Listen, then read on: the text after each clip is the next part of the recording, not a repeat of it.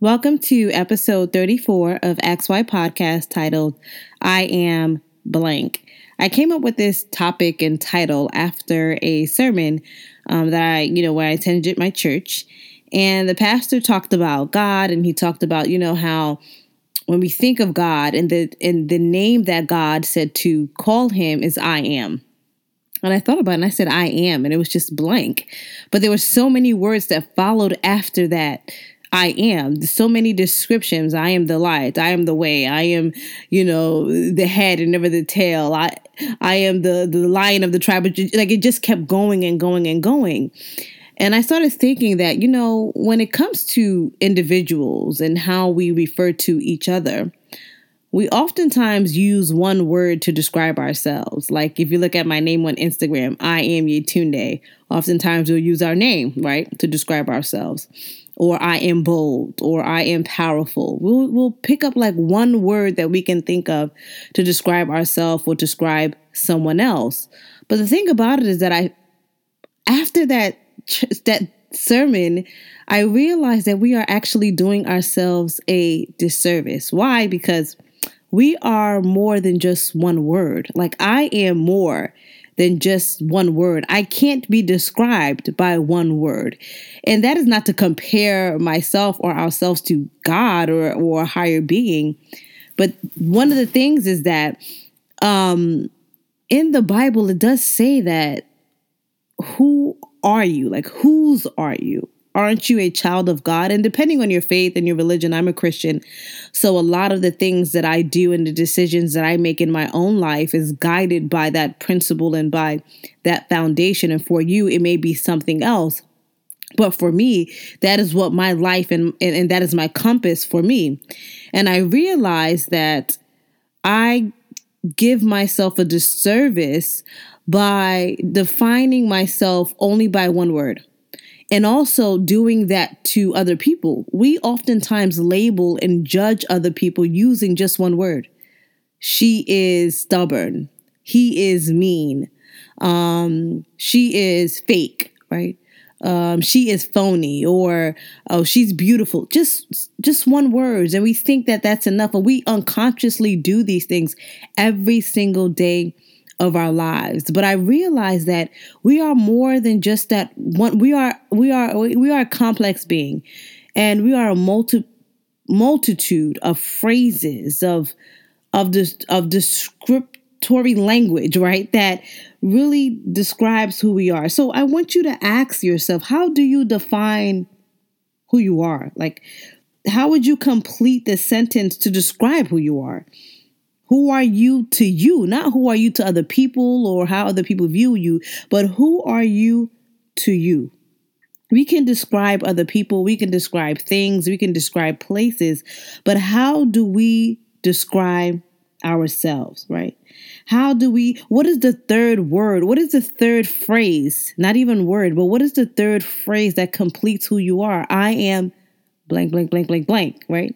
I am X, Y, and Z right let's let's just let's go further than that one word because we limit ourselves and we put ourselves in a box by defining ourselves only by one word when we are complex beings, right? We are complex beings with different emotions, talents, gifts, passions, um, experiences that can't quite be summed up in one word. Just like you can't sum up God in one word, right? And and I believe that individuals are human beings that are uh, spirit filled people. Um, and it's important that we understand and not let also other people define us by one word, right? Um, so, one of the things I want you to really think about what is the phrase that defines you? What is the story that defines you? What is the letters or the essay or the or the research? What, what is it that defines you? How do you define yourself? How do you move past always jumping to that one word? And do you what do you define yourself by? Do you define yourself by your weaknesses? Do you define yourself by your strengths? Do you define yourself by how people view you? The perception that people have of you? The advice that people have given you. You know, one of the funniest things is that a lot of people define themselves by misinformation. You know, we get our perception of how people view us by what they say or their experience they have with us or how they experience us. But the thing about it is that people start to create their identification or their identity by misinformation. And let me explain what I what I mean by I say misinformation. You know, people will give you messages and give you advice and project their own theory or project their own perception or view of who you are in relation to, in relation to how they experience you.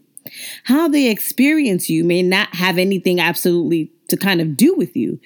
And I say that because things sometimes are projected, meaning that the way people make decisions in life or assess certain situations are oftentimes clouded by their own experiences, clouded by their own prejudices, clouded by their own preconceived notion, clouded by judgment, um, clouded by insecurity, um, clouded by fear, whatever it may be, it may not be 100% the actual reflection or experience that they have with you. One thing that may be obstructing that, again, is their own whatever it may be fear, insecurity, you know, life experiences, whatever it may be. And we often take that and say, well, because it's coming either from a trusted individual or it's coming from someone who's experiencing me, right? Who's standing on the outside of who I am that can tell me about myself. Let me take that and let me add that into how I describe or identify myself. But that may be wrong because you have to be able to identify who you are outside of what people think of you. You have to be able to describe who you are outside of how people define you, right? Your identity and definition of self should not rest upon others' definition of how they define you, if you get where I'm going and if you get what I'm saying.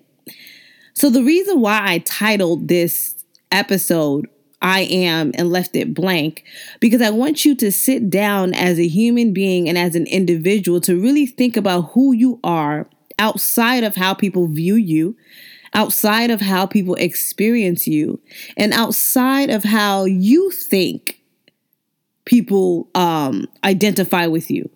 What is your identity, regardless of the people around you? How would you fill in the last blank of that sentence. I am what? And if it takes a book for you to write that, then it takes a book for you to write that. If you can write that in a couple of sentences, fantastic, right? But I think it goes past being that one word. And I think it's much deeper and I think it's much longer. And I think we really need to think about who we are and to ensure that the identity that we are moving forward with in life is identity that is crafted and created by our own control and not crafted and created by a narrative of other people. Because there's a lot of people out there who are not walking in their true self because they've adopted whatever information about who they are from other people and then has kind of cultivated that as their own identity. And that may not even be you. So imagine if you are around people who speak negativity to you, right? Who say that, well, you're too full of yourself or you're egotistical or um or you know you're you're too bold or you're too this you're too that. And you start to internalize that and say well maybe that's how i am because that's how they perceive me. That's how they experience me.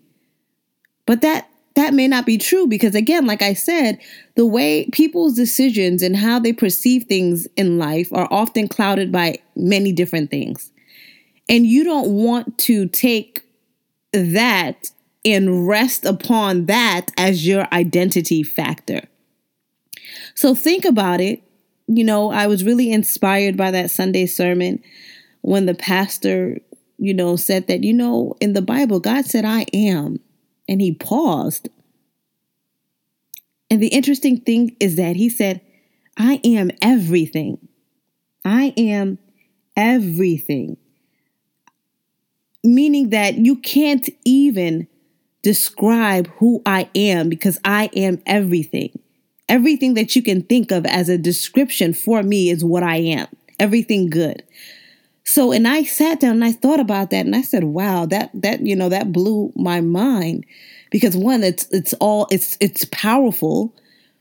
And then second, it's like, wow, but we as individuals and human beings, oftentimes when we think about ourselves, we only have, we usually just use one word. If somebody was to ask you, describe to me who you are, the first thing you'll say, well, I am, right? I am bold or I am confident or I am powerful or I am a leader, right?